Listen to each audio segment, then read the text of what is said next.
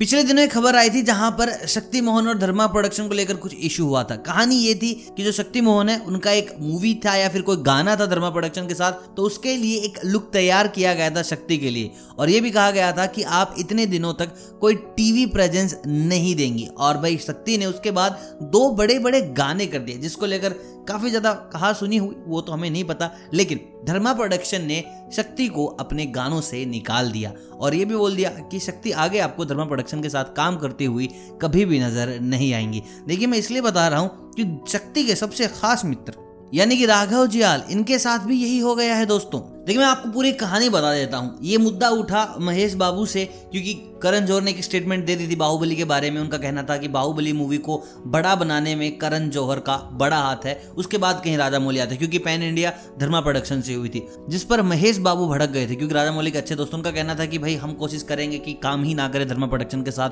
क्योंकि मेहनत सारी राजा मौली ने की, अब क्रेडिट धर्मा प्रोडक्शन ले रहा है। जिसके बाद दो दलों में फाइट हो गई थी, एक तरफ़ थे वरुण धवन करण जौहर, उनका पूरा गैंग दूसरा साउथ के स्टार। तो यहीं पर राघव ने स्पॉट ले लिया था।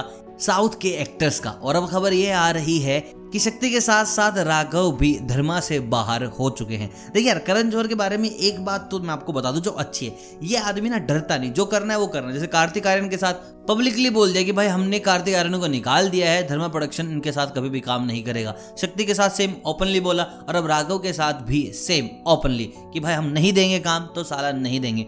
बाहर जाके कहीं काम कर लो। लेकिन अच्छी बात यह है, राघव इस वक्त काफ़ी ज़्यादा एक्टिव है, साउथ की फ़िल्मों में भी काफ़ी मूवीज़ कर रहे हैं, उस तरह भी बॉलीवुड में भी काफ़ी मूवीज़ कर रहे हैं। धर्मा प्रोडक्शन के साथ इनकी अभी कोई मूवी आई नहीं है तो आई होप करेंगे भी नहीं। राघव जैसे जिस मिजाज के आदमी स्टेटमेंट के बाद तो वो बिल्कुल भी धर्मा प्रोडक्शन के साथ कोई भी काम नहीं करने वाले हैं।